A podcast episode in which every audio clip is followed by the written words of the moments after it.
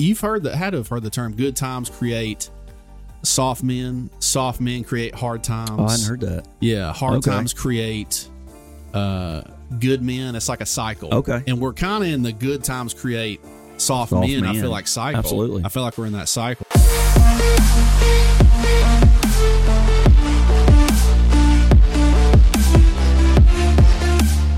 What is going on, guys? This is Dr. Jared Nelson, and welcome to the podcast of the Better Man, where you can never be perfect, but you can always be better. Today, we have a very special guest with us today. Very. Logan Johnson and Johnson. Logan Johnson. Yeah. oh, Welcome yeah. in, dude. What's up, man? How's it going? yeah, all is well, man. Glad to have you on Thanks for inviting me. we go way back. We haven't talked in like forever, I feel like, but we do go way back.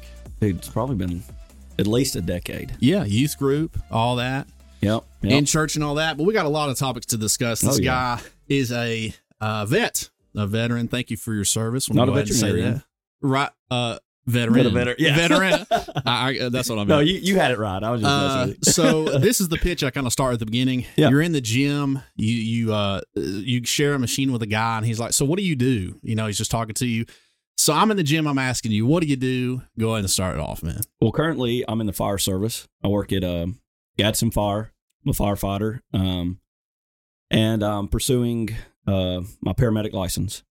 Okay. So that's currently what I do and what I'm doing. So how's that going? The paramedic stuff pretty intensive. You would say. Uh, yeah, yeah, I enjoy it. I never thought I'd I joined the fire department um, with a thought of just fighting fires all the time, um, and I never thought I would I'd like the medical side of it, but I fell in love with it.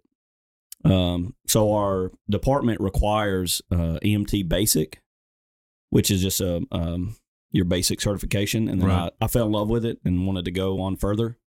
So I'm using my GI Bill, and um, they're the government's paying for that. That's awesome. That's Heck the way to go, man. A lot Hell of people yeah. do that with the with the GI Bill and all that. That's awesome. Yeah. So talk a little bit about your uh, military background. You're doing fire now, but you were in the military. Kind of explain how you got into that and uh, start with that. Yeah, so I joined in 2013. I did a year of college at JSU right out of high school just to make my mom happy. And that was what year? 2012. 2012. Yeah, Okay. graduated high school, enrolled in JSU, hated every minute of it, Mm. uh, sitting in the classroom. And so my mom was like, "Well, you got to do something." I was like, "Cool, I'll just join the military then." Mm. Um, and it's it's it's glorified in movies. It's it's not what the movies Oh, make I it. believe it. I believe it. so I they got me believe on it. that one. I They got me on that it. one. And uh, so yeah, I joined. I had a contract for a job that would have been pretty cool. It was called TACP, which was Tactical Air Control Party, Mhm. and they would deploy with like uh army and stuff and call in airstrikes. It was like it would have been pretty cool. Oh yeah. But I got disqualified because I don't have depth perception, is what they told me at MEPS. Wow. But I was still gung ho about it, so I just um, signed a different contract. It's called Open General, and the Air Force is the branch I served in. They pretty much picked the job for you. hmm So I just went in, didn't know what job I was having until after uh, boot camp, and then they gave me a piece of paper and they're like, "This is your job. This is where you're going to school." Mhm. So, um, and I did um, uh, HVAC work for the Air Force Oh yeah. which was good because it translated well into the civilian world. And I was in Texas for eight months for training. Mm-hmm. Then after that, I went to Seattle and I lived there for five years. Um, and I did eight years in total, two deployments, all that good stuff. Wow. So going back to Yeah. so you went to college in 2012. You joined what branch in the military? The Air Force, Air Force. Okay. Yeah. And that started what year till when? uh, 2013 till 2021 Okay. is when I officially separated. Okay. And I'm in, I'm intrigued about the depth perception thing. I kind of want to ask about how that got about, but I want to Yeah. talk about Seattle. Kind of your you talked about Seattle a little bit off Yeah. off camera. I kind of wanted to ask you about Seattle. You were like, it's kind of not cool. So explain kind of the environment there. So as a tourist, I could see that 100% it would be awesome to visit, especially if you're into nature. Yeah. Because you have Mount Rainier that you can see everywhere. It's beautiful. Mhm. The weather, it's not as dreary as people think it is. I mean, it, it rains, but it's not, weather's perfect all the time. But the people are just, I mean, it's a culture shock. They're not, they don't have Southern hospitality, you know? Sure. Sure. Uh, so, I, like for example, I held a held a door for a woman at Walmart one time, and she walked up, and you know I was holding the door, and I was going to let her go, and she said, "I can I can open the door by myself," Mm. and I was like, you know, I called her a name I shouldn't have. Well, fine, you know, and she, and you know, slam the door in her face. Sure. But Just just like that, stuff like that. Yeah, it's different. I would assume uh, if we get political just a little bit, I'm sure you don't mind. We're going to get a little bit into that. Heck but yeah. uh, Republican versus Democratic type ran states, you can see kind of a difference there. Uh, sometimes I'm sure you've seen that. Uh, Oh, yeah. being there in Oregon Absolutely. like that. Yeah. they paid um not to go into much at, at the moment, but the uh, crosswalks they painted the uh, rainbow flag Mm. out of taxpayers' money, and it had to be updated like every five years, and it was like a hundred thousand a year just to paint the crosswalks Wow. rainbow flag. Yeah. I was like, that's that's a little ridiculous. To clarify, you're probably more into politics than I am. I know very surface level stuff, but do have opinions about stuff I know you do, and we'll probably get into that. yeah, So that's Yeah. awesome, man, with the military and everything. Let's talk about you talked about your deployments. Yeah. So do you want to talk about that? Kind of go into that a little bit? yeah, we can do that. Um, I went to the first one was in. Excuse me, I'm losing my voice. This No, you're good. this uh pollen stuff, man. Oh yeah, you're good.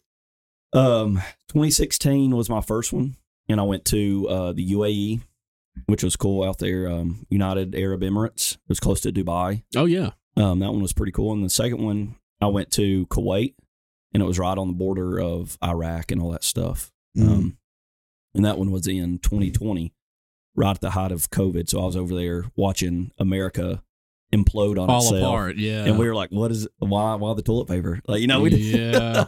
it was weird because we were isolated to a you know to a camp out there, Mhm. and we were watching the news, and we were like, "What is happening?" You know, I was calling my wife, like, "What's what's going on?" She's like, "I have no idea." Man, I remember when COVID hit, I was in uh, Georgia, actually on a travel contract in nursing, man, and it was it was something else. Um, you know, watching from in the New York what was happening there at the very beginning, man. It Yeah. was and people in the ER. I worked emergency medicine the majority of my career, and what they were saying was like, "Oh, they're going to shut down New York." I'm like.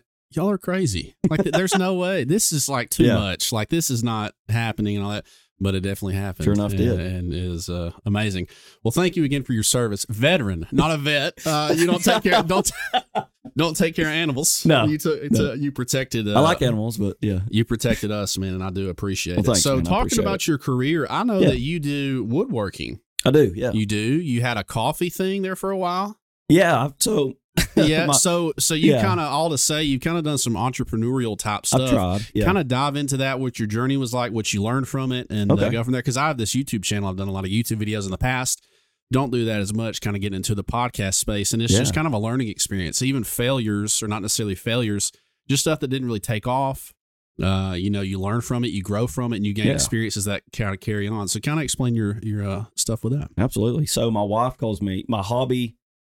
She calls me a hobbyist. My hobby is having hobbies. Hmm. is what she says. Because I, I don't know if it's ADHD or, or what, but I mean, I, I swap from one, th- and when I, I don't necessarily master it, but when I get good at something, I get bored with it, and then I Mhm. move on to the next thing. Um, and that's why I like woodworking because you, just, I mean, constantly learning. opportunities are endless really Yeah, and you're using hand tools, and you're learning new joints, and you're learning new ways to do stuff, and it's just it's never ending. So I think that's why I've stuck with that for so long. But my first endeavor I tried to do was uh, making soap okay uh, when I was shaving all the time in the military, I was getting real bad razor burn.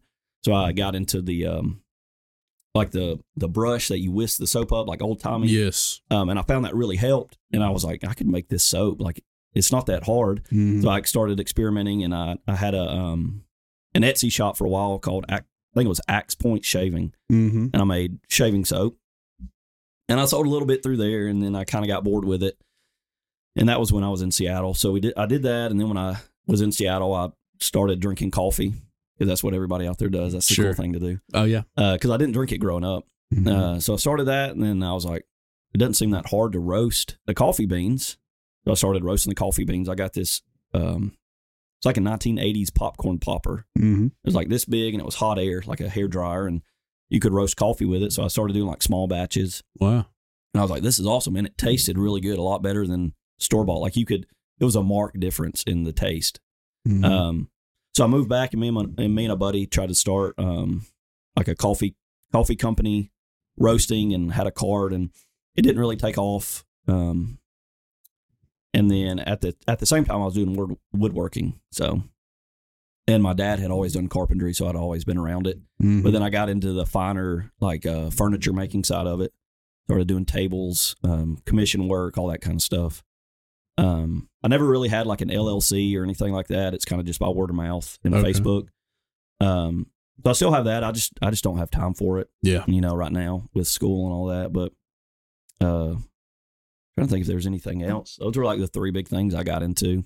Okay. Well, you mentioned school. So uh, talk Yeah. about school, what you're in currently. What's going on with that?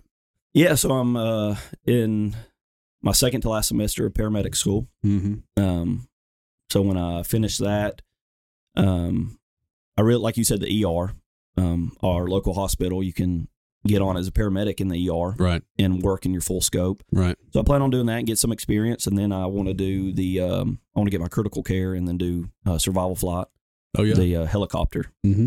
So that's, I that's the with your military background, Air Force, you know, that'd be that'd be sounds like right up your alley, man. Yeah, That's I great. think it'd be awesome. That's So- great. Yeah, I know a good many guys that do that um, from the Gadsden area, done it and retired from it, and different things like that. But when they did it, they loved it. They really loved the experience and everything like that. Yeah, Uh, my background is emergency medicine. I kind of alluded to that before. So yeah, um, even starting out as a nurse, man, I think it just makes you really well rounded. You know, working in that area. Yeah. Um, and when you see, it's good to see all all phases of it because you're a fireman, Mhm. right? I don't know if we established it or not earlier, yeah. but um, you see them from the scene. Hmm Then you get to see them in transportation. Then you get to see them in the hospital. Like you said, you want to work in the hospital. You're going to get to see all the phases. You understand what's needed so much better. Oh, know, yeah. versus just somebody being in the hospital, not being on the scene. You don't understand what's going on there. Or somebody that's just on the scene, not in the hospital. They don't understand what happens after you take them there. So I think that's a good thing to see both sides. You It know, is, seeing yeah. both sides of that and everything. That's going to be a great experience, man. Awesome stuff. So we talked about your military service.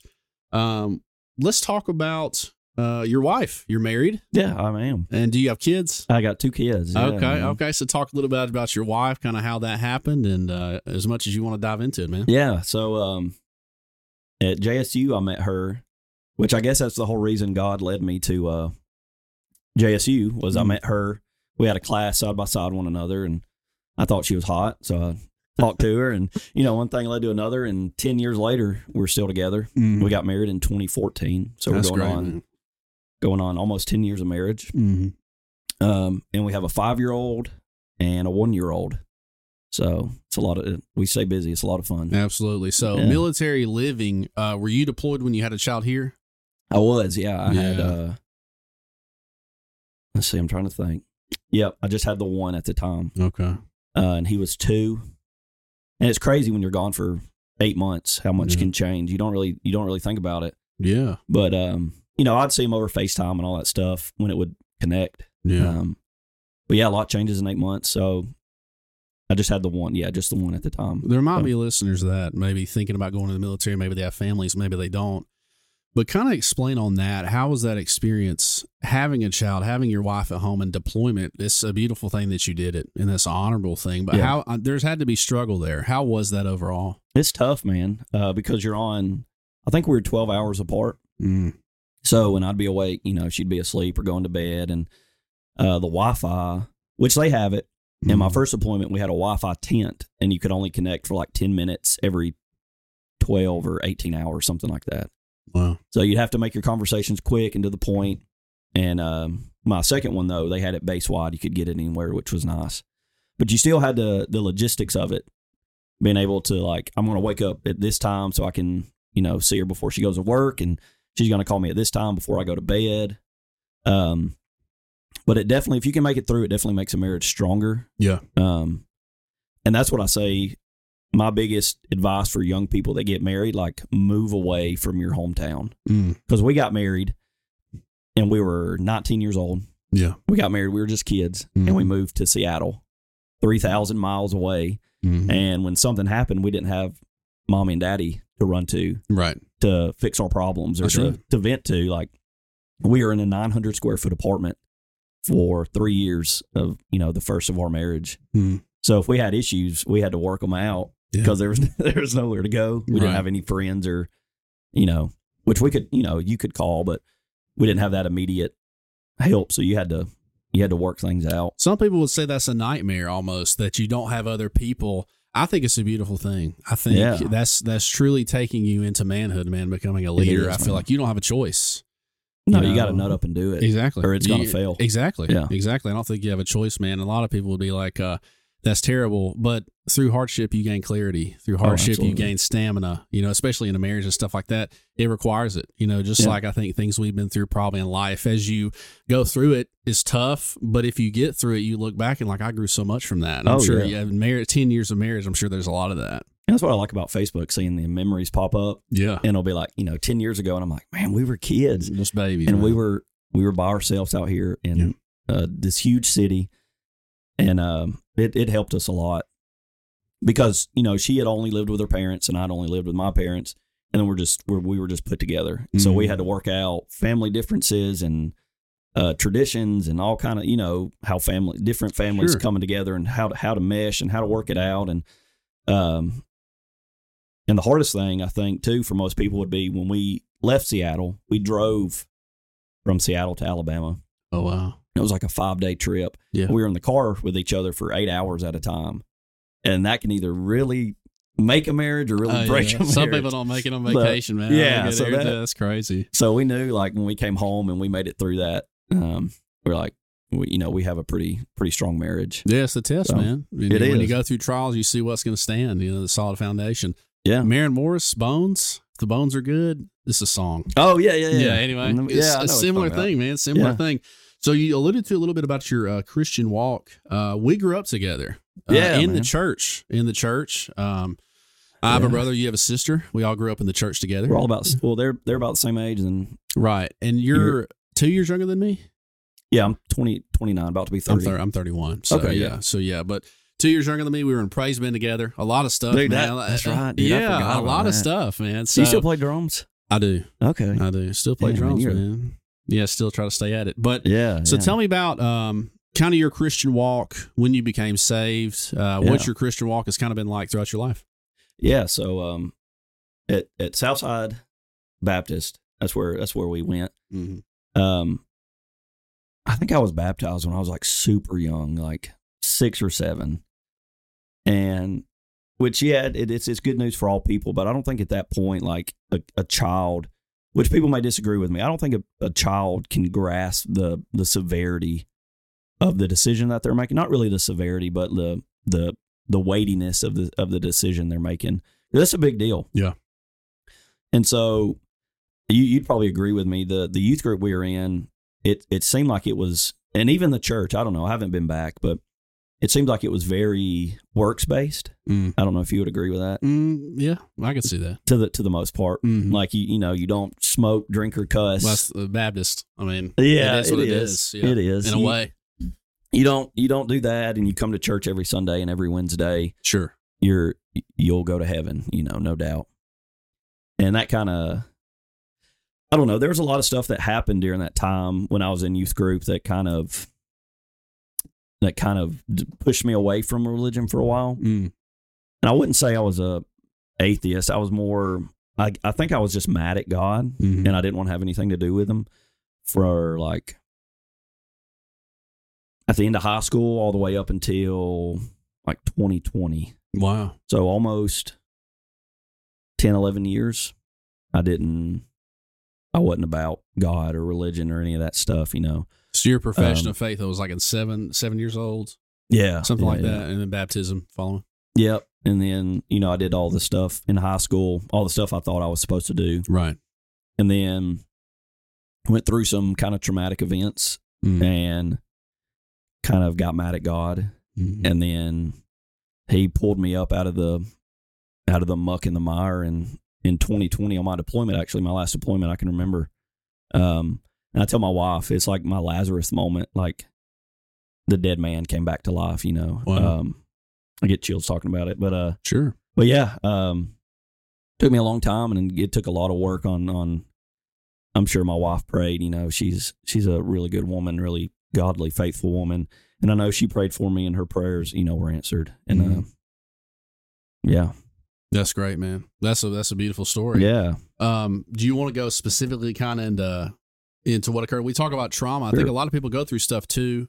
Um, and a lot of people we talk about the work based thing. You talked you mentioned that. And I think a lot of churches, we live in the South, is kind of what it is. Like you go to church and you do the right thing and you're saved versus actually having a relationship with Christ, Mhm. which is what I think is the whole design. I think Jesus came to take that away. All these Yeah. people were living by all these laws, and but we do all this stuff, it's like he just asked them to follow him. Like Yeah, he, he said, the law. right, right, Yeah. follow me, and I'll you know mold your heart and all that. Um, Yeah. versus it being works based. Um, so tell me kind of about on the deployment.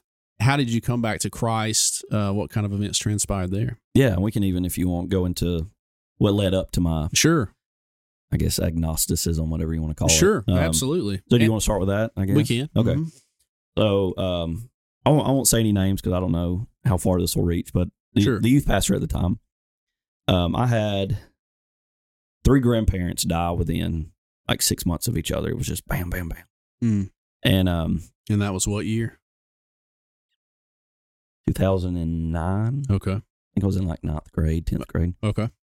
and I had uh, you know some stuff going at home on at home as well with my uh, with my dad, and then that happened. So I went to my youth pastor, you know, somebody I thought I could confide in and, Mhm. and rely on and get spiritual guidance. I was like, all this stuff is happening. I don't know what to do, and pretty much told me like, the, your grandparents died because your faith wasn't strong enough. Mm. Um, yeah, I remember that being said to me, and I was like, you know what? I felt like I k- killed my grandparents. Like, Like it was your fault. and I was, you know, I was doing going to, you know, following the rules, going to church every Sunday, not smoking, drinking, you know, cussing all these Southern Baptist things, and this still happened. And I was like, Mhm. what's what's the point? If if I'm doing all these things right and this still happens and it's because of me, then what then what's the point? And that sent me into a, a very downward spiral. Mm. Um, and even stuff with my father, if you you know you want to talk about mental health, Sure. um, he hid he hid it for a while. You know, my whole family we all went to Southside Baptist. He was a, a very heavy drinker, Okay. uh, alcoholic. Um, super great guy when he wasn't on, uh, on his on the alcohol. Uh, but when he was, you know, there was a you know like verbal abuse and and stuff like that, and um, you know that went on for a while. Uh, my sister moved out. She went to um, Alabama, so it was just me and my mom at the house when Okay. the majority of this stuff was going on. okay. And then his, my grandmother, his mom was the first one to die.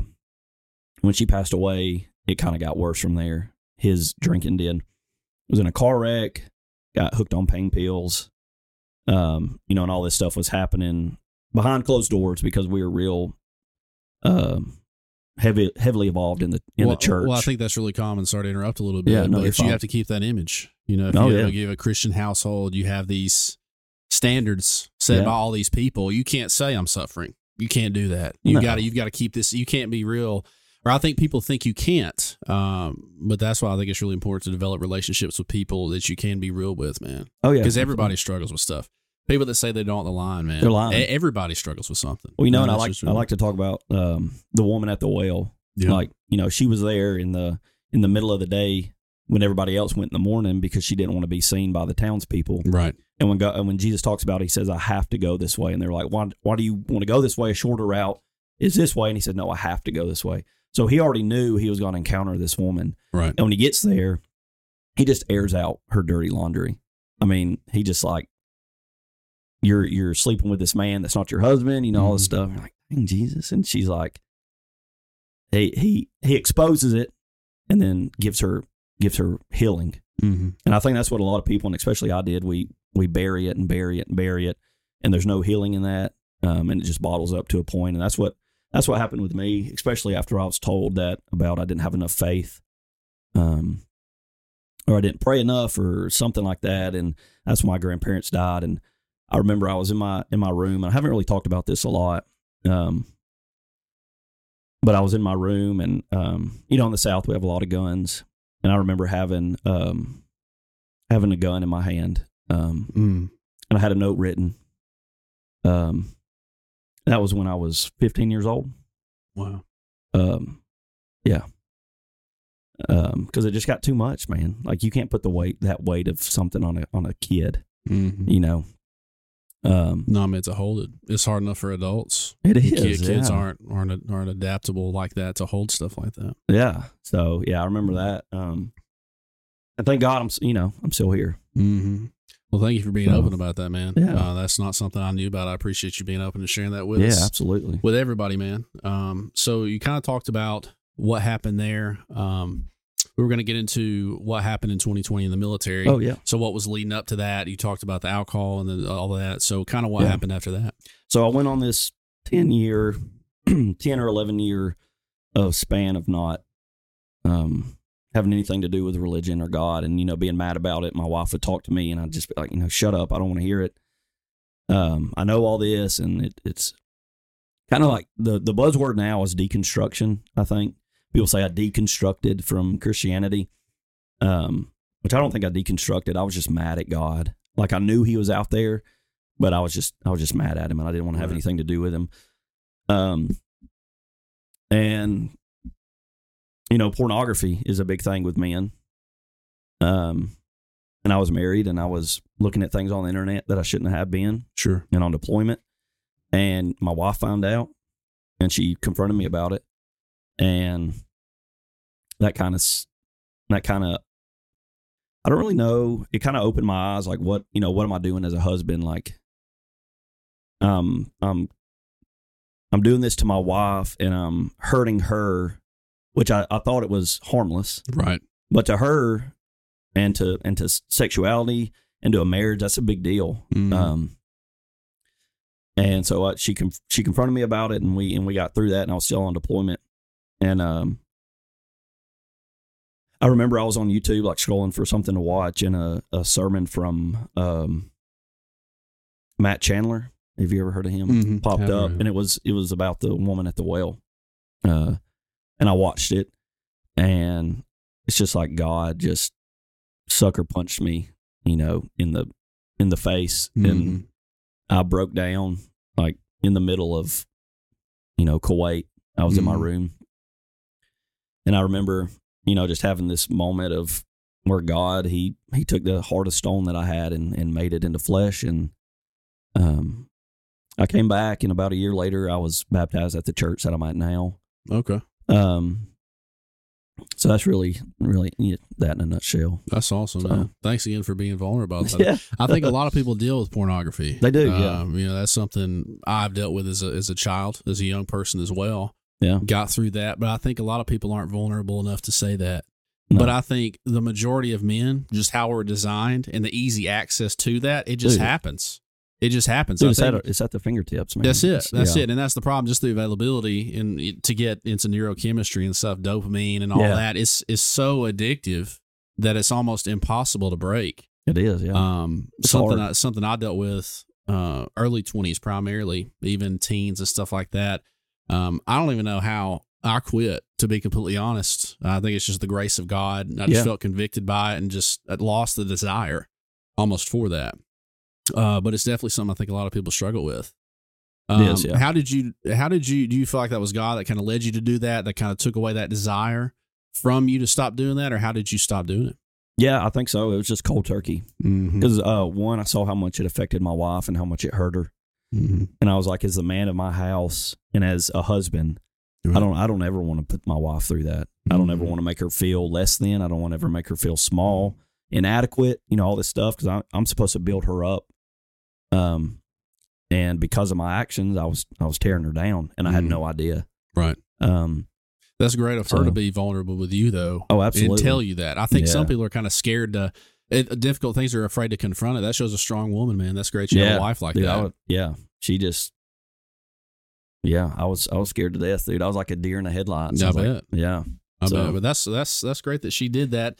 And it helped you get through that, man. That's awesome. Yeah. Uh, great story about your faith, man. I'm glad, uh, thankfully, that you shared all that. That's that's a beautiful story. And I think a lot of people have similar stories. Uh, sometimes you you know stray away, but I want to make a point that although people may hurt you, that's not God through people hurting you. I think people deal with that at churches all the time. Mhm. I, I have a friend. I'm not going to say his name. I don't want to put that out there. A great guy, but he's been hurt by somebody in the church. Yeah. And he's like, I'm not going back. I'm not doing it. And it's so sad to me because God didn't do that. yeah, You know, it was the people that did that. We're, we're sinful people. We make mistakes. If we make mistakes, we got to own up to it, ask for forgiveness for from God, and and you know, um, work with people to get through stuff like that. Yeah. But it's just so sad that people can ruin uh, ruin your faith like that. I think that's it's really sad to me. Yeah, and that took me a while to realize like it wasn't it wasn't God. It was this guy that had twisted the scripture. Right. Um but yeah, I I 100% agree that a lot of people are hurt by people in the church and they think it's God, which I mean the church is is supposed to be full of people that are I mean Imperfect. imperfect and and hypocrites. A lot of people are like, "Oh, I don't want to go to church. It's just full of hypocrites." Well, but but well, as a, good. as a leader, you have a responsibility, yeah, especially over children. yeah, oh yeah, absolutely. Yeah. And that's another thing. I what I tell a lot of people, like I try to be the dad that I needed um, when I was younger, That's beautiful, Um, man. because he was there, but he he wasn't. He was absent. Uh, I guess mentally. Mm-hmm. Uh, he's physically there, but he, he wasn't mentally there. Um, so there's a lot of things that I had to YouTube as a young man that um, I'm still mad about and still, you know, trying to trying to get over, you know, as Oh, a yeah. as an adult. But I just try to be what 15 year old Logan, you know, needed Right. um, from a dad, and that's what I try to try to give to my boys, which they're they're still young, one and five, but um, hopefully, hopefully they'll see that when they're older. That's beautiful, man. So- That's a great take. Talk about uh, your kids, man. So you talked about marriage, your wife, and everything like that. Ten years. uh, What a milestone. Yeah, I think in this time, dude, that's that's beautiful. Yeah, Talk about your children, kind of your experience of being a dad. What's that been like for you? yeah. Well, at first, excuse me, at first I I really didn't want kids when we got married. Mhm. Um, but after I saw how my wife was and how her heart and how compassionate she was and loving, you know, she kind of she kind of changed my mind because I was like, this, I can't deprive her of of kids. You know, Uh, she, she wanted children. she did, yeah, Yeah. I was like, she's too great of a woman. You know, she she deserves it. Which I I I'm glad I did now because I I wouldn't dream of another life without them. Um, but but at first it was difficult coming from a, a background of having a, a dad that wasn't that wasn't a father figure and trying to adjust and, and figure out um, how to be a dad. I read a lot of blogs and Yeah. and Reddit pages and all that stuff, you know, to to prepare. But um, it's the most exhausting and rewarding thing I've ever done. That's what I've heard. So yeah, especially Yeah. with a one year old right now. I bet. So I bet having two under five or five and one. That's that's a lot, man. A lot of responsibility. Yes. yeah, my five year old just started um, kindergarten, so um, he's loving that. He's thriving. Awesome. So and my wife, she stays at home, so she's getting some one on one time with our one year old. So Awesome, man. Glad to hear it. Love it.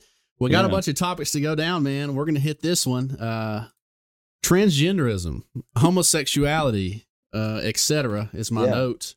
Uh, again, just to say, uh, I'm going to kind of say my opinion just to start. yeah, Um, I don't believe in a lot of that stuff. It's not my thing. I love those people. I love everybody. absolutely. Um, I think you can love somebody and not agree with what they do. You know, just Oh, like uh, I'm sure your dad. I think you love your dad. You know, you don't agree with everything that he did, how things transpired or whatever, but you still love him. Uh, I'm around tons of people all the time. I love them. You know, Mm-hmm. but we don't have to always agree. Some people like Alabama, some people like Auburn. it's the same exact thing. You Yeah. know, I still love them and all that. So, but transgenderism specifically, you talked some on your social media about that. I've seen some posts and stuff like that. Yeah. Uh, kind of talk about that. What, how, uh, what's your opinion on all that?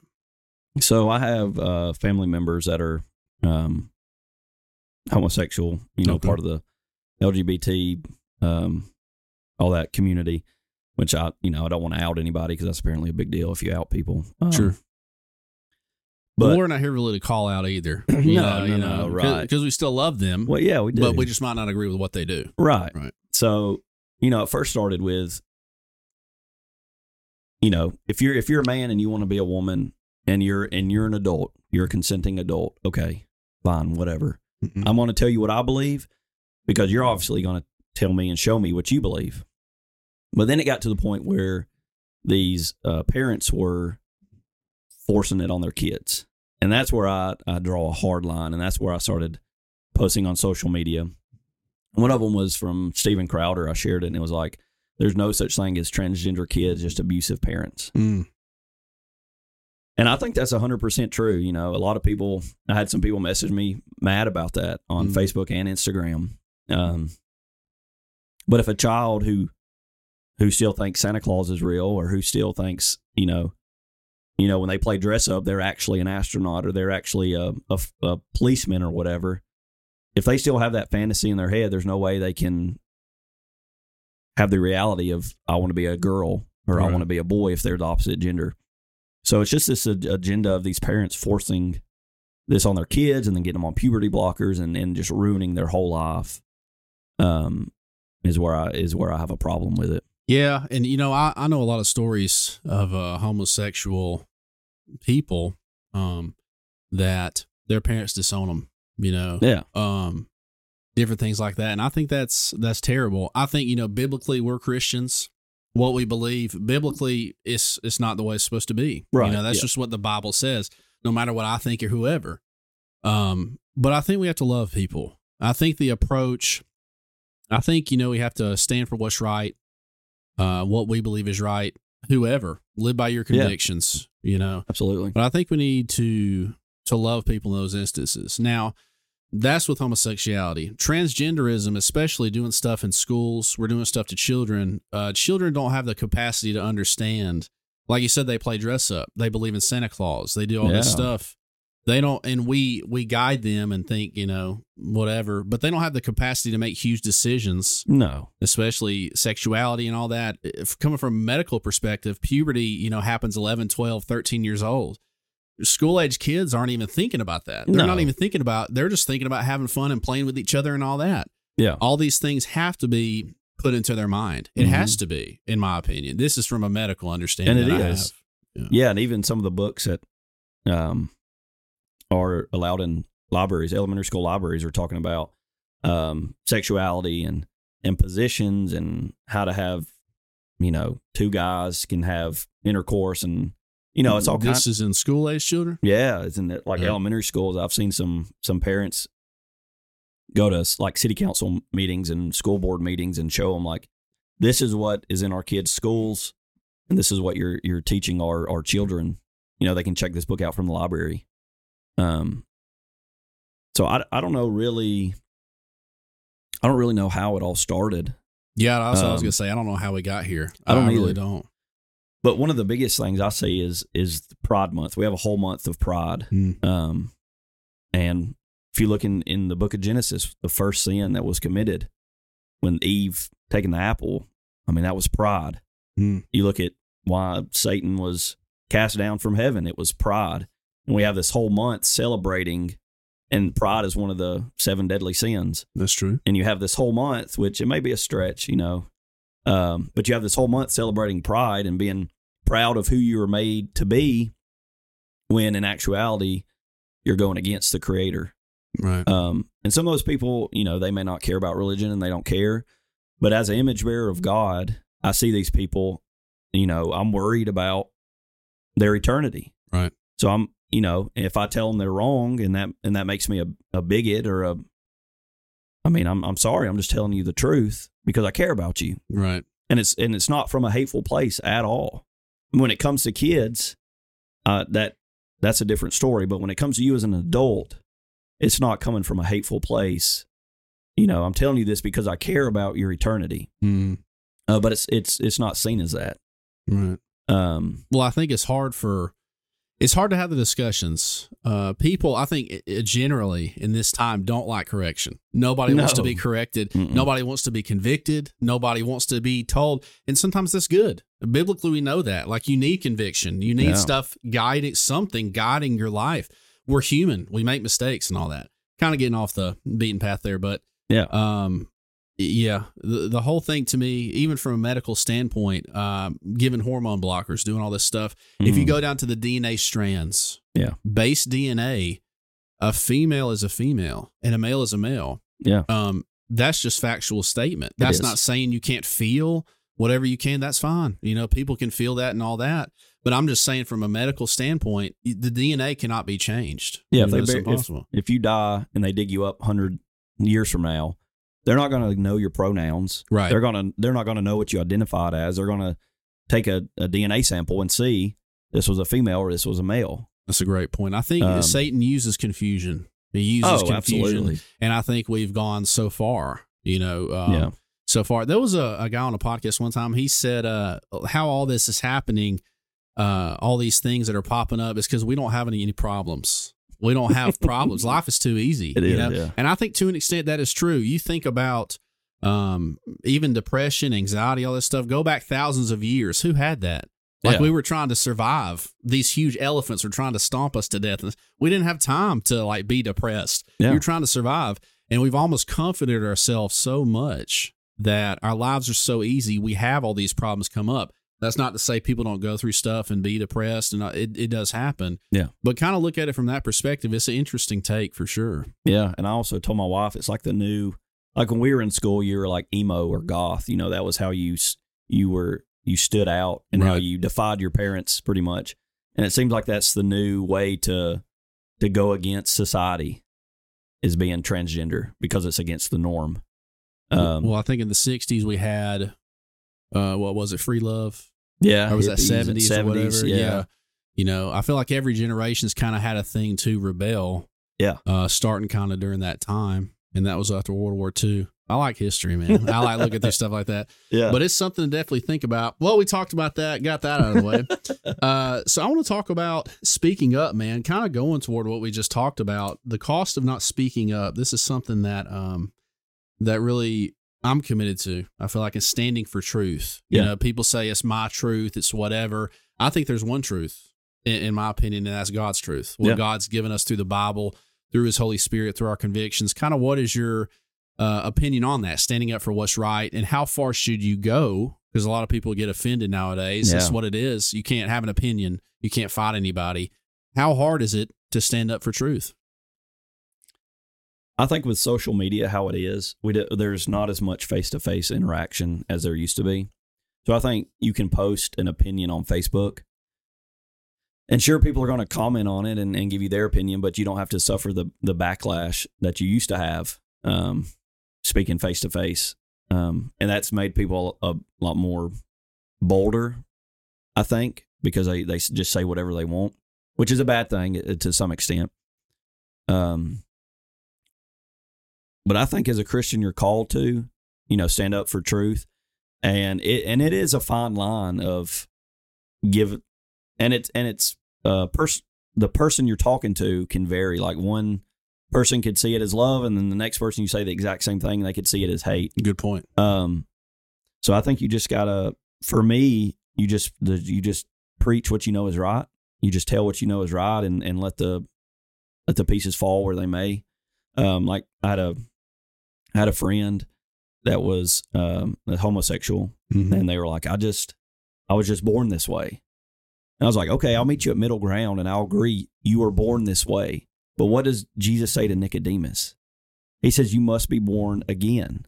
Mm, Like that's not an excuse. How do I get into heaven? You must be born again. mm, And just like with me with uh, lust, uh, you know, I could say with the pornography, mm, um, I don't go around saying I have pride in in this sin.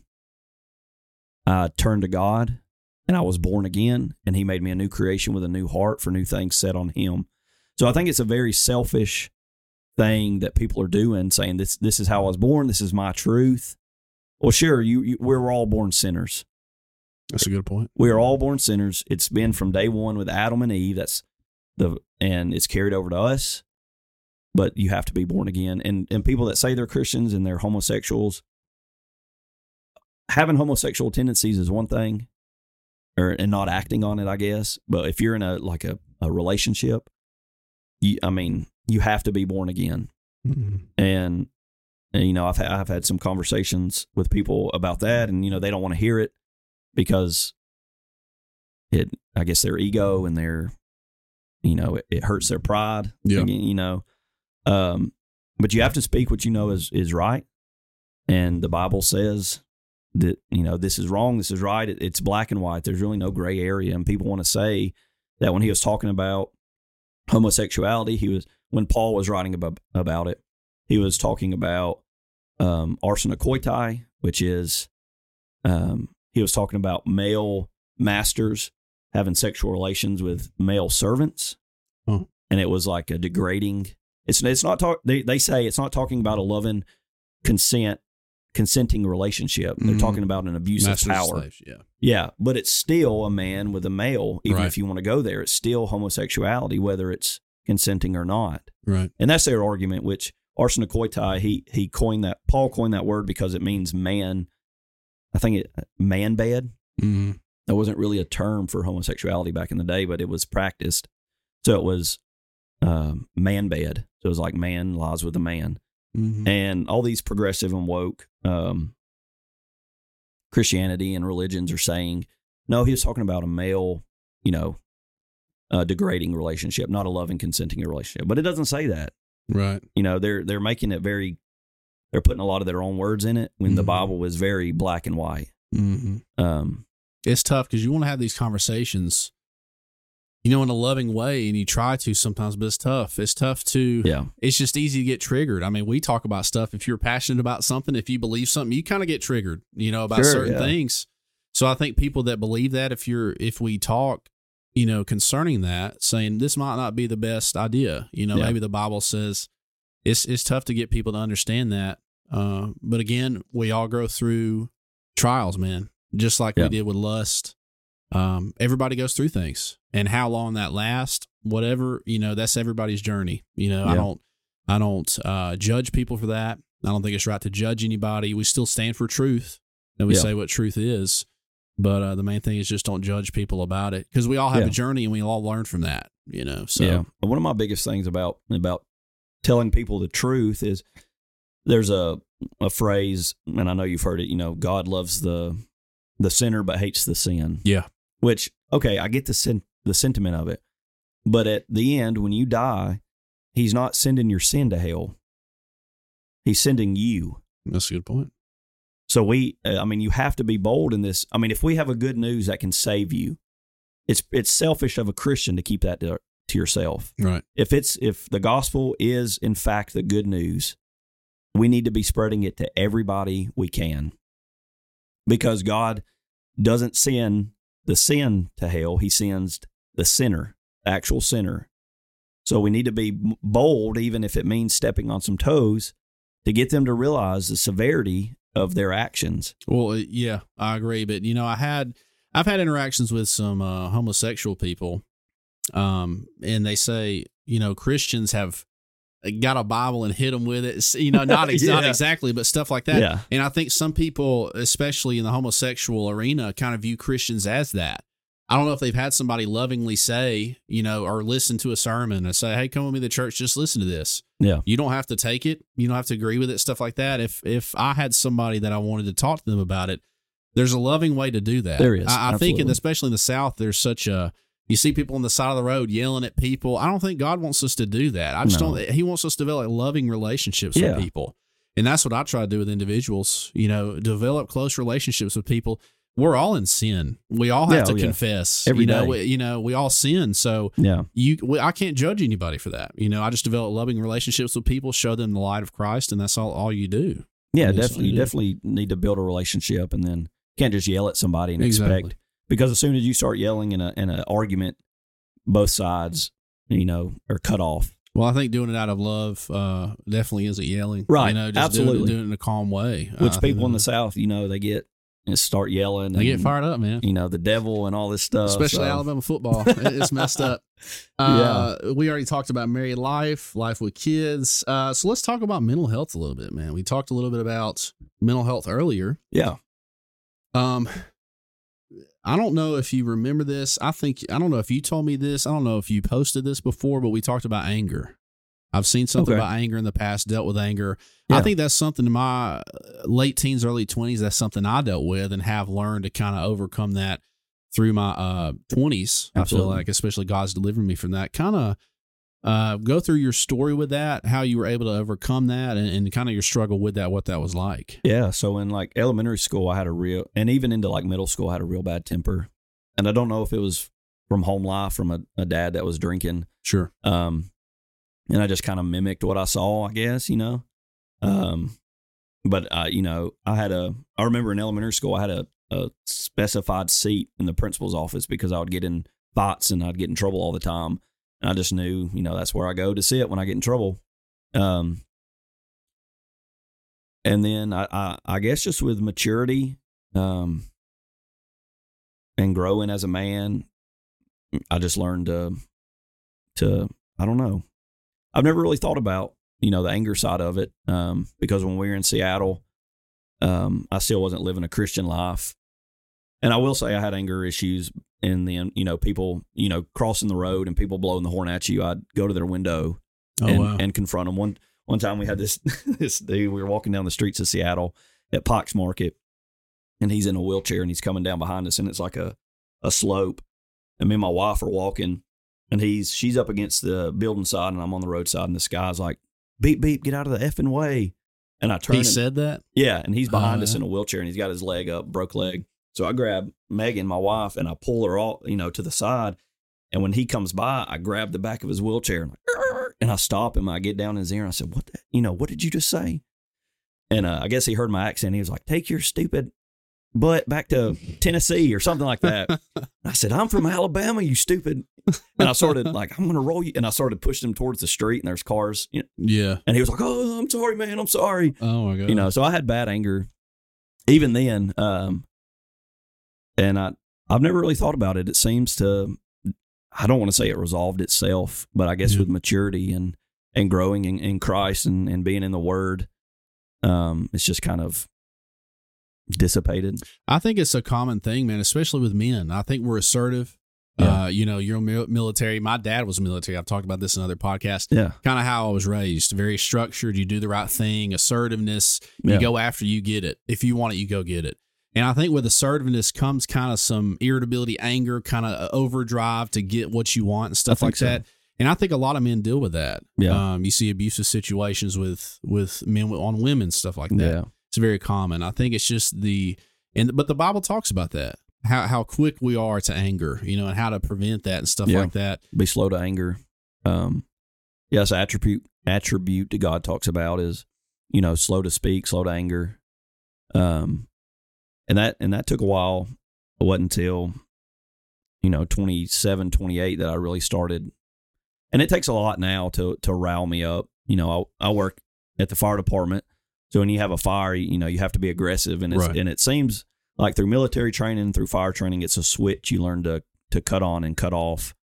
Um, because you have to be aggressive in a fire, or, or your life is literally on the line. Um, so you have to be assertive and know what, go in and know what you're going to do and get out. Mm. Um, you can't you can't think twice because that split second you're trying to think, um, a ceiling could collapse on you or or whatever. That's right. Um, so it's a switch, I guess, through training, like you were saying, military and through the fire service. It's a switch you just learn to to operate. well, it's like more spo- effectively. it's like in sports, you know, people on uh, the football field they're trying to kill each other Yeah, practically, yeah. but then you know the, at the end of the game they're shaking hands, hugging each other, stuff like that. It is, and I think that's an art. I think you have to kind of know, like when you're at work, you're in focus mode, you're doing your thing, all that, and then when you come home to family and children, it's time to flip the switch off, man. It's Oh. time to relax and stuff like that. Yeah. And I think it does take maturity. I think it's time. It takes time to master that. And I don't know that a lot of people get there, especially in their late think so. twenties. Even it takes time. It takes time to master that. It takes yeah a lot of practice, I guess, and a lot of being in those situations. Like you know, in the ER, you know, we're dispatched to a house and somebody's unconscious, and we get there and they're having a code. Right. Like you have to know, you have to flip that switch and know what to do at that exact moment because time is is brain, time is heart, you know, all that stuff. hmm Um, and when you get done, you flip that switch and you go back to the station and you finish dinner or you finish doing whatever. Right. Um, you know, we've had some nasty calls where we're about to sit down and eat dinner. We get a call and you flip that switch on, you do what you got to do, and you come back and you finish eating. And it was like Didn't taste the same. thinking back, and you're like, man, I, how did I, how did I finish eating after seeing that? Yeah. Like I would have been throwing up, you know. Yeah. But it's, it's um, you're just focused in on what you have to do. so Um, talk about fire. We didn't really talk about fire a lot. How's your experience been being a fireman? How long have you done that? Yeah. And what's that experience been like for you? I can say I wish I would have done it instead of the military. I wish I would have done it a lot sooner. Okay. Um, right out of high school, I wish I would have done it because I love it. I feel like I wasted eight years, which I got the GI Bill. I got Right. bad knees from the military. That's about There all they go. gave me. Uh, but I love it. Um, I joined the fire service in 2022, so I've only been doing it for about a year and a half Mm. um, I just felt like I had this uh, this desire to help people, and I didn't really know what that meant. My sister's a PA in Birmingham, so she Right. she's in a, a a doctor's office, and I hear the complaints that she has. And I'm like, well, I don't really want to do that. Yeah. Um, and when I first got out of the military, I'd looked at going into nursing, but they wanted me to retake the ACT. Oh man, And it had been like 10 years since I'd done any of that. And I was like, there's no way. that's a lot. Yeah. There's no way I can do that. So I kind of did residential heating and cooling, used my military training, worked with a worked with a company for a little bit. And I was working 70, 80 hours a week, never seeing my family. You know, I was getting home at like 8 p.m. and waking up at like 6 a.m., never seeing them. So I was like, something's got to give. Mhm. And I wasn't, I still felt this desire that I wanted to help people, but I just didn't know what it was. So I joined joined the fire service just on a whim. I told my wife, I said, I think I'm going to go apply for Gadsden Fire. And she was like, Are you, you know, you sure about that? And I was like, uh, We'll see. You know, God's got us here so far. Um, if it's not meant to be, it won't, you know, it won't happen. Right. And a year and a half later, I still love it. I look forward to going to work every day. Like I said, I fell in love with the medical side of it Mm-hmm. and I'm going to further my education with that and hopefully do critical care where I can um, do the life flight helicopter for uh, trauma and all that stuff. Um, but I, I really love it. Anybody that's looking for a rewarding career, um, I would highly, especially young men, I would highly recommend the fire service. Mm-hmm. Um, because it's 24 hours. You're, I work 24 hours on and then I get 48 hours off. So Right. two days off. And for those 24 hours, you're just hanging out with pretty much your buddies. Luke Palacios. Yeah. He's at Rainbow City. I'm gonna try to get him on there. Actually, Yeah, I'm gonna try yeah. to. Yeah, so, yeah. um, yeah, you're pretty much just hanging out. it's a Um, brotherhood, man. It is. Yeah. We sit It down is. and play cards. We play, um, you know, Mario Kart, Super Smash Bros. We just hang out all day. Um, But then when the when the fire hits or, a call goes out, it's time to go. when the tone drops, I mean, you have to be ready in a That's second. right. That's right. um, and you have to trust those people Yeah. that you work with. Um, because, like I said, if you go in a house and, and you're not 100% ready or you don't 100% trust that person, it's life or death, literally. Um, so I, I absolutely love it. I'm, I'm an adrenaline junkie. Mm. Um, and I think that's another reason I joined the military because I thought it would, would be a thrill, which it, it wasn't. The movies. Wasn't like the movies. no, it It wasn't. wasn't like uh what is it? What's that movie with uh Tom Cruise? Uh Top Gun? it wasn't Top Gun. No, not at all. yeah. Um, yeah.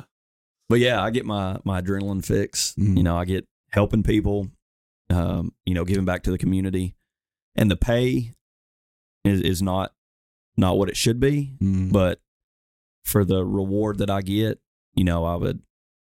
I don't really care about the pay because I'm doing what I love. I look forward to go to going to work every day. Um, so the pay comes second, Right. definitely for me because I, I enjoy what I'm doing. Well, self fulfillment's everything. I Yeah. mean, you know, being able to 100%. pay pay is important, but Yeah. I think you know if you're not enjoying what you're doing, you're going to live a miserable life. Your family's going to feel that. Your wife, your children, they're going to feel all that. You know, you Oh, got to yeah. have some type of happiness, fulfillment out of what you do. You don't have to absolutely love it. I feel Right. like, but you definitely need that. So now you went to uh, the military for eight years. You said. Mm-hmm. I feel like uh, we talk about journeys. We talked about that earlier. Kind of everything comes full circle. Do you feel like the military kind of prepared you for fire? Do you feel like it was easier after you did the military or any relation in any way?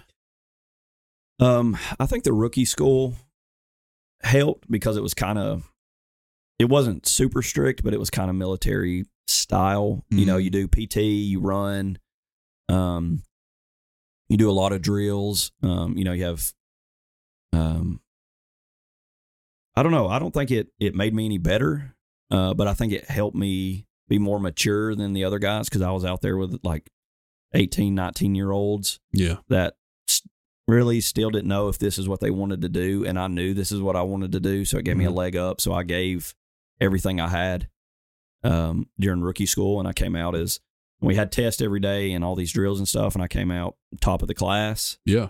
uh, graduated top of the class um, so i think it helped me because i had done the military and i knew this fire service is what i wanted to do. I'd already had a plan. I knew this is what i want to do. I have a 5 10 15 year 20 year plan of this is what i want to do and nothing nothing's going to get in the way of that Right. Well, I think too, just the maturity aspect. Yeah. Doing that, what you were 26, 27 at the time when you did that?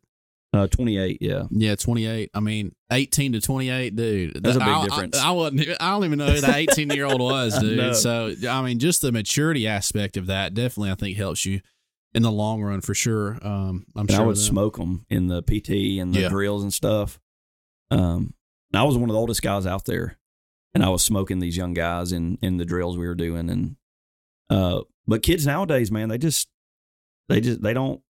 I don't know. They don't have a good work ethic. I guess Mhm. uh, a lot of them just want to be content creators, and yeah, uh, they don't want to actually work for what they they need to do. right. And you can tell even the military has changed some standards because they're saying that a lot of kids just sit around playing video games and their bones and muscles aren't as strong as they used to be. So Yeah. they've they've lowered some standards because of that.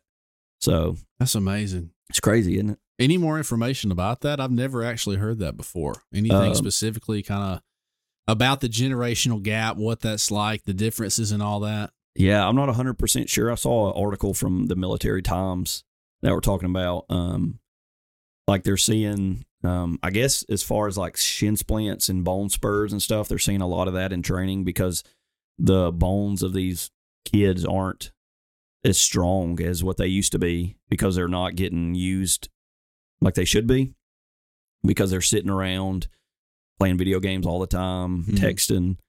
Um, but I'll see if I can find that article, you know, and send it to you. Yeah. Um, yeah. If we find that article, I'll put it in the description for sure. Yeah, it's, That's it's very interesting. I think, you know, even the gym culture. Let's talk about the gym. I didn't even write this down on here. Okay. We're going to talk about the gym a little bit, kind of fitness journey and stuff like that. Mhm. I talked about mine before. I started when I was 15. Oh, wow. Had these drumline guys. They were getting all the ladies, man. They were and, and they were getting fit. And I was at home playing Call of Duty eating uh, cheese dip. All right. Heck yeah. And uh, and it was good times. Taco Bell. Taco Bell. Still do. I love Taco Bell. Still do the Taco Bell, unfortunately.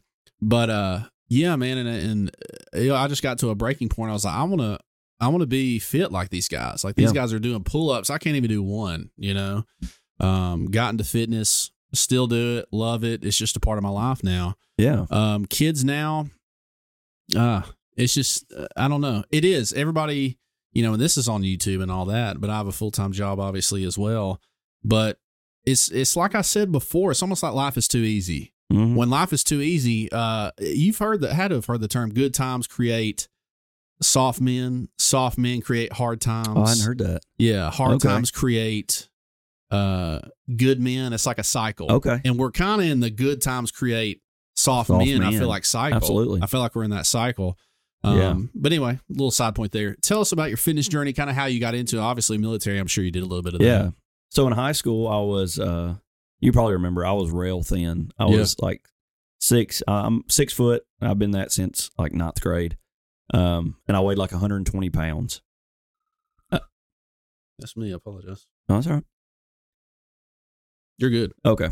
Um, yeah, so I was six foot, weighed 120 pounds. I look like a Holocaust survivor. Um, and it turns out I had some stomach issues I was dealing with. I had a, it's called mesenteric ischemia. Yes. Um, so they had to go in. I have a I have a big scar on my abdomen.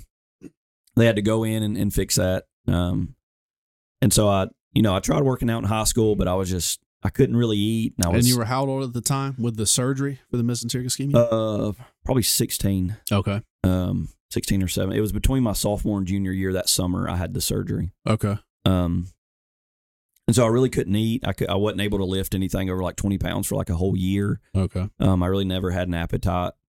Uh, so I was super skinny. And then when I got in the military, I was still really skinny. Like I almost didn't meet the weight requirements for my height when I was in MEPS. Oh wow. Um, I had to like, the guy told me to like hunker down a little bit because I was too tall for how little I weighed. Wow. Yeah. So, um, but then I got Kind of in. like a Captain America story. are you are you Captain America? I wish, man, that'd be cool. If they had that super soldier serum, man, I'd Yeah, be man, first shoulda in took it, line. shoulda I took know. That's crazy. Um, but yeah, uh, I stayed about one thirty ish all the way up until my first deployment, and I started working out and kind of getting serious. And then on my second deployment, my first deployment was 2016, and then my second deployment 2020, I took some PEDs, um, and I was able to eat like 4,000 calories a day because the chow hall was always open, yeah. and I went from like 180 to 210 Oh wow. in like five months. Oh yeah. Um, and it was awesome. I was like, this is amazing. I bet. Uh, but then when I got home, you know, I didn't have the time to work out, and uh, you know, and it messes with your your hormones and your sex drive and all that stuff, which um, I really didn't care. You know, I was over there for eight months. I didn't care about the side effects. I just wanted to to work out and, and get big because I've had body dysmorphia my whole life. Sure. Because being that that skinny and that and that tall, uh, clothes don't really fit you how they're supposed to. Um, and still, even when I look in the mirror, I still feel like I'm I should be wearing like a small shirt, and then I look, I buy a shirt, and it's got to be like an X, XL, you know, or a large. Wow. I'm like, what the heck? I, I don't feel like I should be this big. yeah. Uh, so I still I still struggle with body dysmorphia. And my wife's all the time like, you know, you look you look great. I can tell you're working out in the gym. And I'm like, what do you mean? Like, I I, I still feel like I'm 120 pounds. Mm-hmm. Um, but yeah, I got on um, it, um those performance enhancing drugs, and um, you know, my my weight went up, and my my weight in the gym went up, my squat, all that stuff, and I felt awesome. And then I came back stateside and started back with my regular job, and and couldn't keep up um with uh, working out like I, I should Mm-hmm. with kids and a wife and all that stuff. I still did, but not like I used to. And then got in the fire service and and I'm I'm able to work out again like I want to because I have more time and we're allotted time on shift to go to the gym and work out. Um, but I probably won't ever touch uh, those drugs again Yeah. because they they mess with your body. Um, which you know you hear all the side effects and all that stuff, and I did what you were supposed to do. I cycled and did the post cycle therapy and all that stuff, and still got you know the gyno and Yeah. all that stuff. And um, but while I was doing it, it was it was awesome. Mm. Um, if I could do that naturally, you know, without not not having to work as hard, Right. But you know, I was still lifting weight, but it seemed like it just it just came so quick. Oh, yeah. and that's what it's for.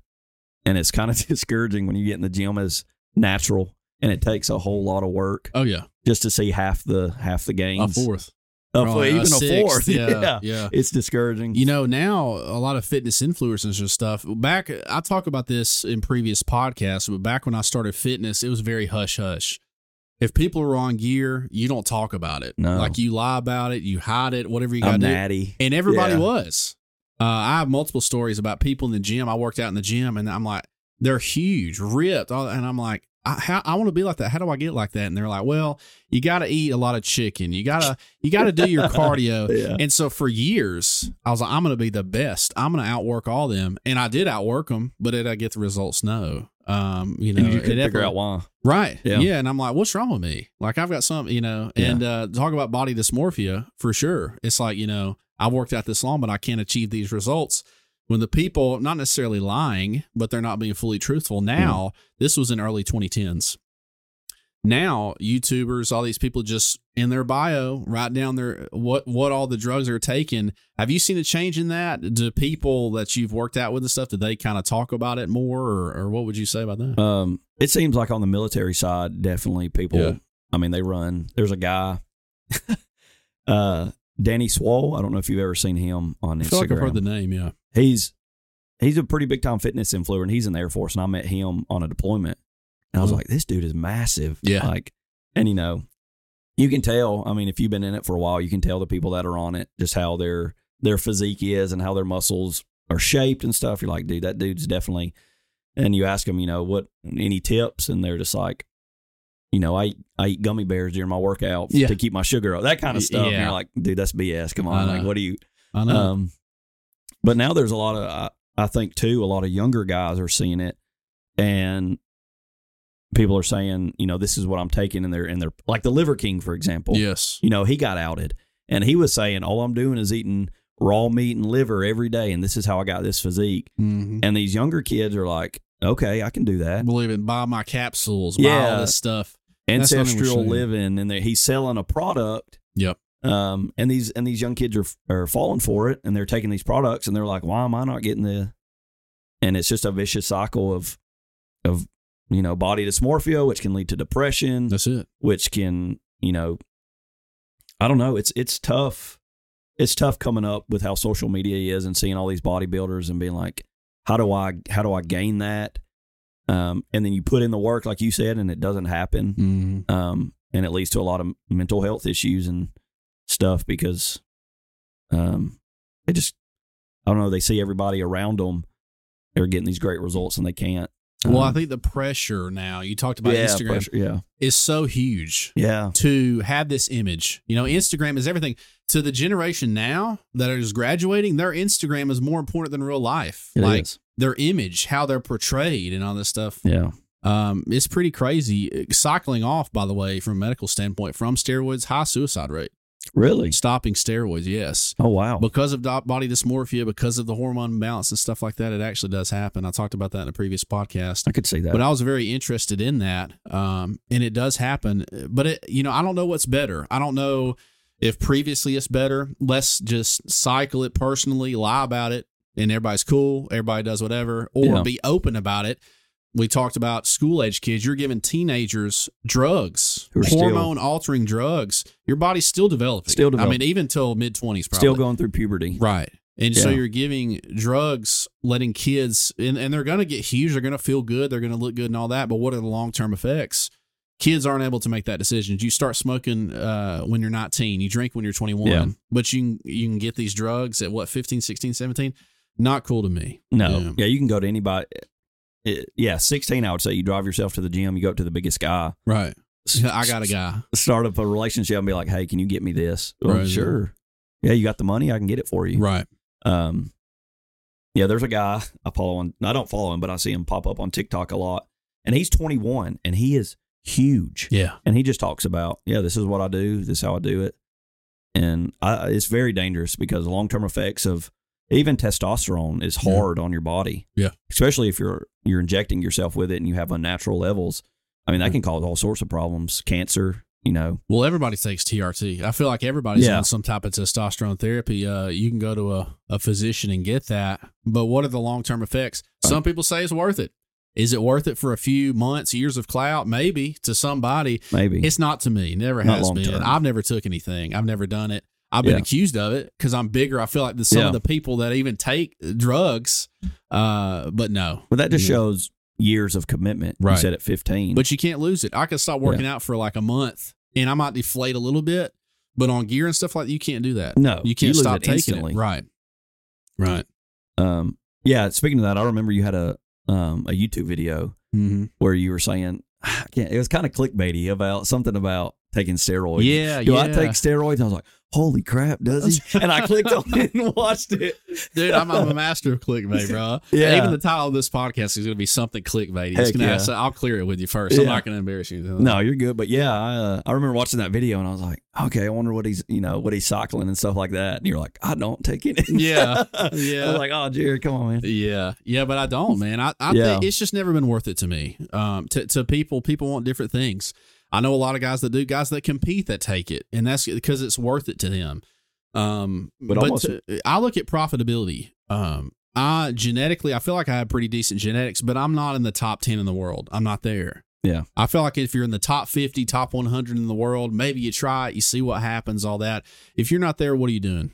I mean, is it is it just for an image? But again, image is so important now. Yeah. You know, people, it's worth it to them, but to me, it's just never been worth it. Which if you work out for just your mental health Yeah. and to and to let off steam, you know that's one thing. But even now, if you're competing, you almost have to be on some sort you of have to.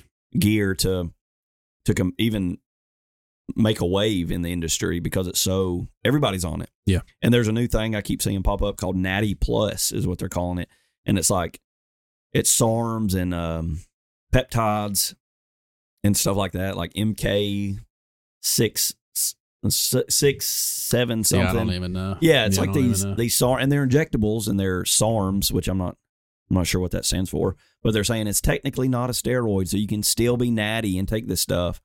But the side effects are just as bad. Right. Like it messes with your hormone levels and and these kids are, are buying into it. Yeah. Well, I, I had a guy at the gym around 2020, 2021. He said something about SARMs. He's like, man, you got to try this stuff. And I was just like, I just, I don't know. I don't even, I don't even know what it stands for, to be honest. Yeah, I can't Uh, remember what it stands but for. But anyway, it's some type of injectable drug. But yeah, Yeah. I mean, all to say, if it's worth it to you, that's fine. To me, it's never Right. been worth it. Now, in your situation, you know, you bulked up a lot and gained a lot of size. That's pretty cool. yeah. But you did. I, felt remember good. you were very, very skinny there for a while and stuff like Yeah, that. So, so I'm sure it helped a lot as far as mental health and stuff being, It did. you know, gaining some size and stuff like that. Yeah, definitely.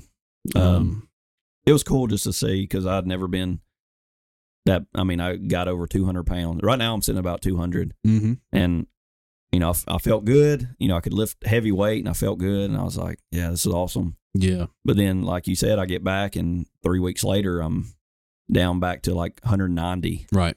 Um, so it, it definitely wasn't worth it back with my family. Yeah. Um, and in the long term, it wasn't wasn't worth it. Well, I feel like I was the opposite. You were skinny. I was like morbidly obese before I started Were working you? out. I was heavy. Yeah, I wouldn't say morbidly obese, but I was heavy, dude. There, end of 15, middle of 15, age 15, stuff like that, I got big. I was like what I weigh now, but no muscle at all. Really? Much, yeah.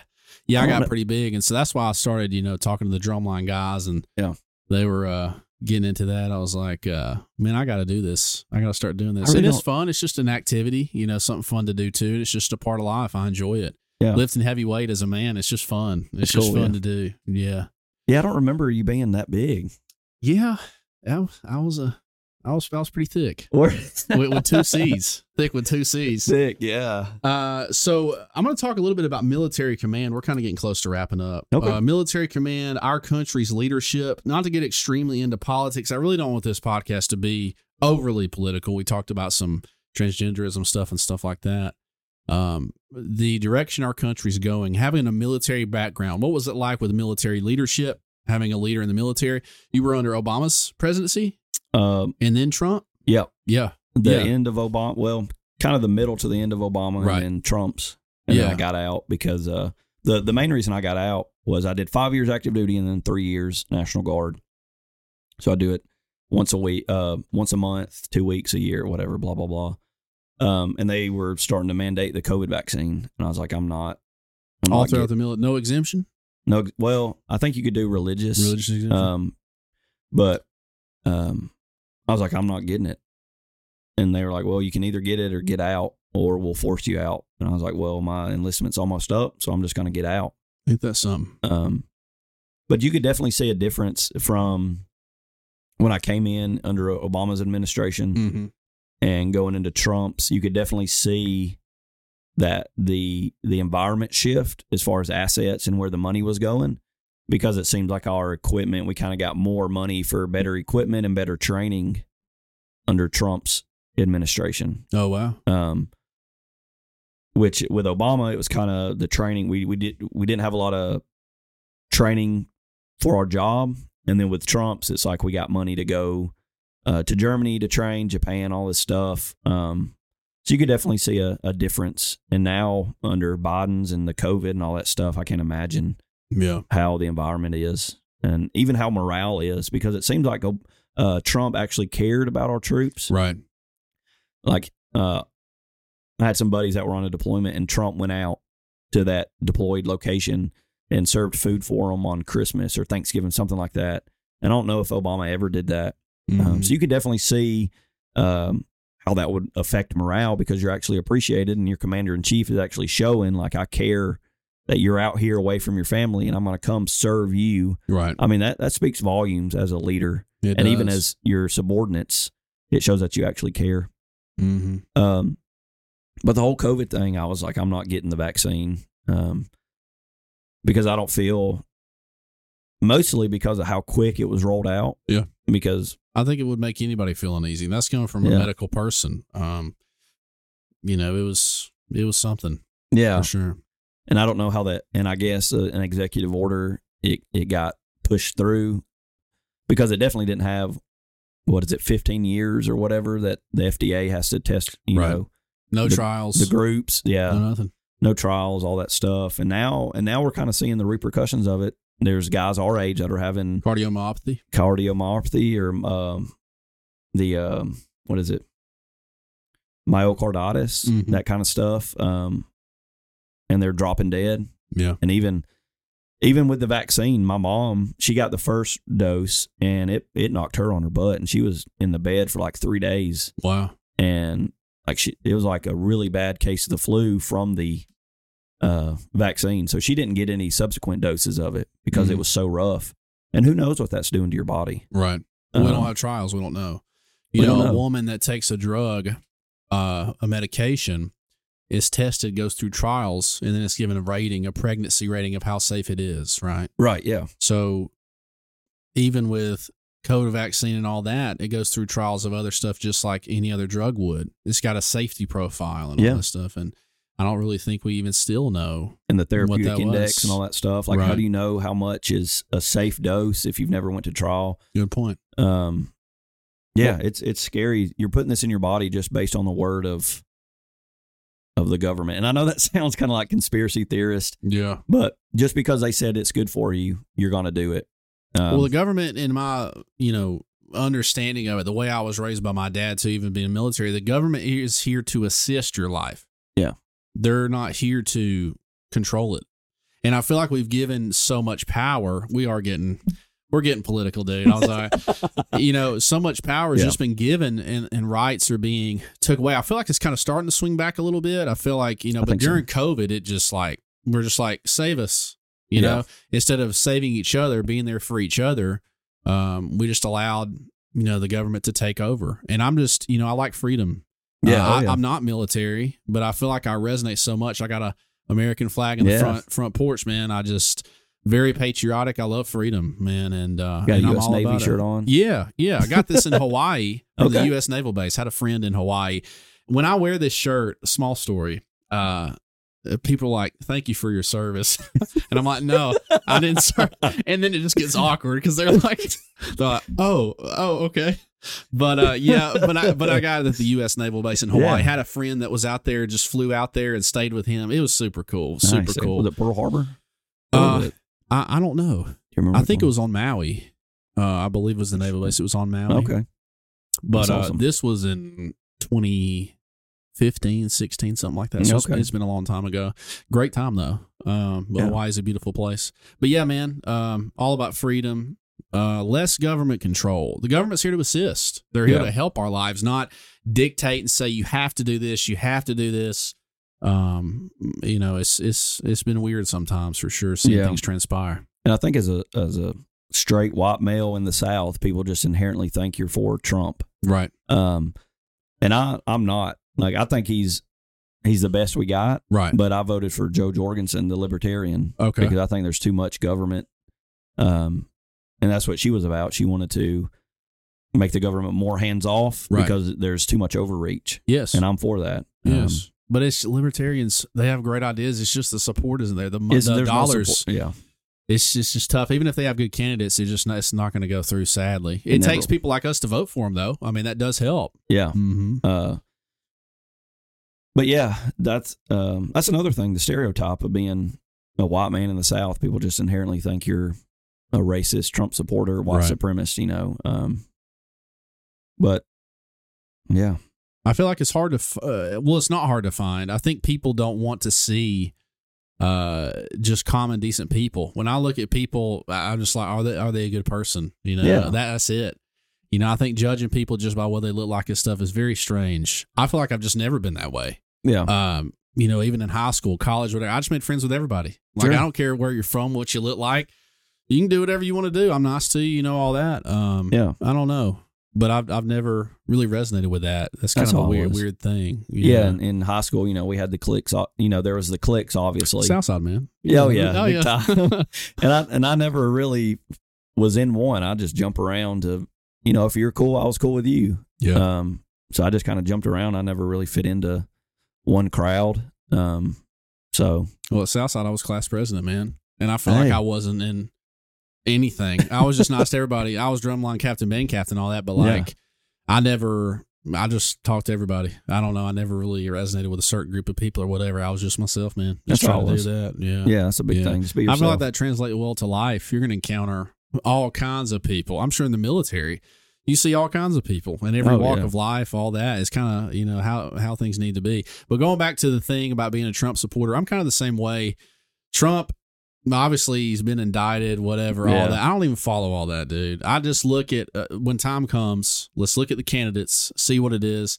His methods sometimes, the Twitter stuff, it's it's a lot, dude. Yeah. But the results were good when he was president. I would say he did Yeah. stuff for the military. I love that. He did, yeah. Financially, the country did well. Had some questionable stuff that he did, but that's him. You know, I can't, I can't control him. Um, but the gas was a dollar fifty. Gas was cheap. Gas is very cheap. I would take that over you know anything. But it is, and and with politicians, to me, is just the lesser of two evils, man. I feel like everybody Yeah, in it is. politics, if you're that high up there, You're corrupt. You've done something. Yeah. Nobody gets that high being being just nice and all that. Yeah, absolutely. Not anymore. Maybe back in the day when it first started, but not anymore. So, uh, dude, we've been going an hour twenty five minutes. Have we? This is awesome. Heck So I'm gonna go ahead and wrap this up. I usually stop Okay. about an hour thirty. Uh, this Okay. has been great though. Uh, I'll end it with the five, 10, 20. You stole my line there. You said Okay. that during the podcast. Heck yeah. Uh, 5, 10, 20 year plan. So we'll start with five years from now. okay. Uh, you're doing the firefighter thing. You have a beautiful family. Where do you see yourself at from five years? Um, so hopefully, um, once I get done with my medic, I can go get my critical care, which is a um, another course. Um, I'm not sure if it's like a semester course. I don't know how that works, but I have to have that, and then I have to be on a, a high volume truck, either that be like a, a heavy rescue truck like we have at the fire department, or like an ambulance, which I really don't I really don't want to get on an ambulance because a lot of people seem to be burnt out Oh yeah. just from that. Oh yeah. Um, Saw man. I worked ER for a long it's time. rough, they come man. in. It is. It's terrible. You know, quick story, and I'll let you finish real Yeah. quick. but I had a nurse practitioner friend, Greg Smith. I don't think he'll care that I say his name. Great guy. Worked in the ER with him for multiple years. Uh, he's a nurse practitioner. But um, said, you know, he was an EMT before he was nurse, nurse practitioner, did all that. And he said the moment he knew was at 2 a.m. he got a call of this lady in a in the ditch, like uh drugs or something. I forgot exactly what it was. Pouring down rain. Yeah. Had to go out there and get it. He said, This is it. I'm done. I've got to go back to school. I've got to change. yeah. I think the burnout, that's a whole other conversation Yeah, for emergency medical personnel. The pay isn't there. The burnout's real. It's a real thing for sure. Yeah.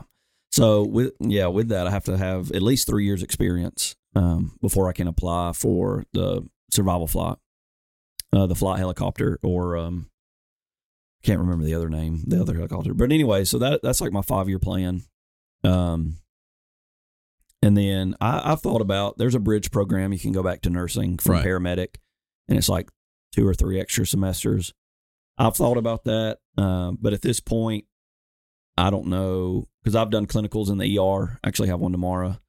Um, and I like the the high speed of being kind of like first on scene. Right. Um, and nurses, I mean, they, I mean, they know. Yeah, obviously, you know, being in an ER, Yeah. but it's a lot of paperwork. Yeah. it seems like, and I don't know if I want.